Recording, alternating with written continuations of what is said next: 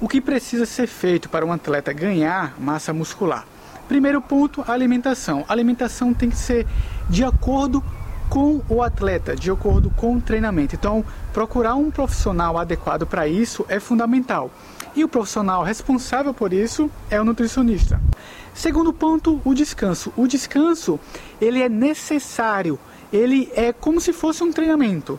Quando você se prepara para treinar, é a mesma coisa. Você tem que se preparar para descansar. E principalmente o descanso da madrugada, o sono. Quando você dorme, o teu corpo ele libera hormônio do crescimento, que é o GH. Isso vai fazer com que você maximize o ganho de massa muscular. Terceiro ponto, o treinamento. O treinamento ele precisa ser é, curto e intenso, forte, o mais forte possível.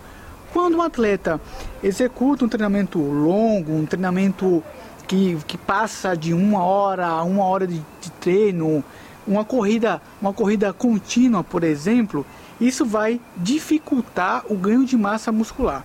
Então, a melhor estratégia para aumentar o ganho de massa muscular é treinamentos curtos e intensos.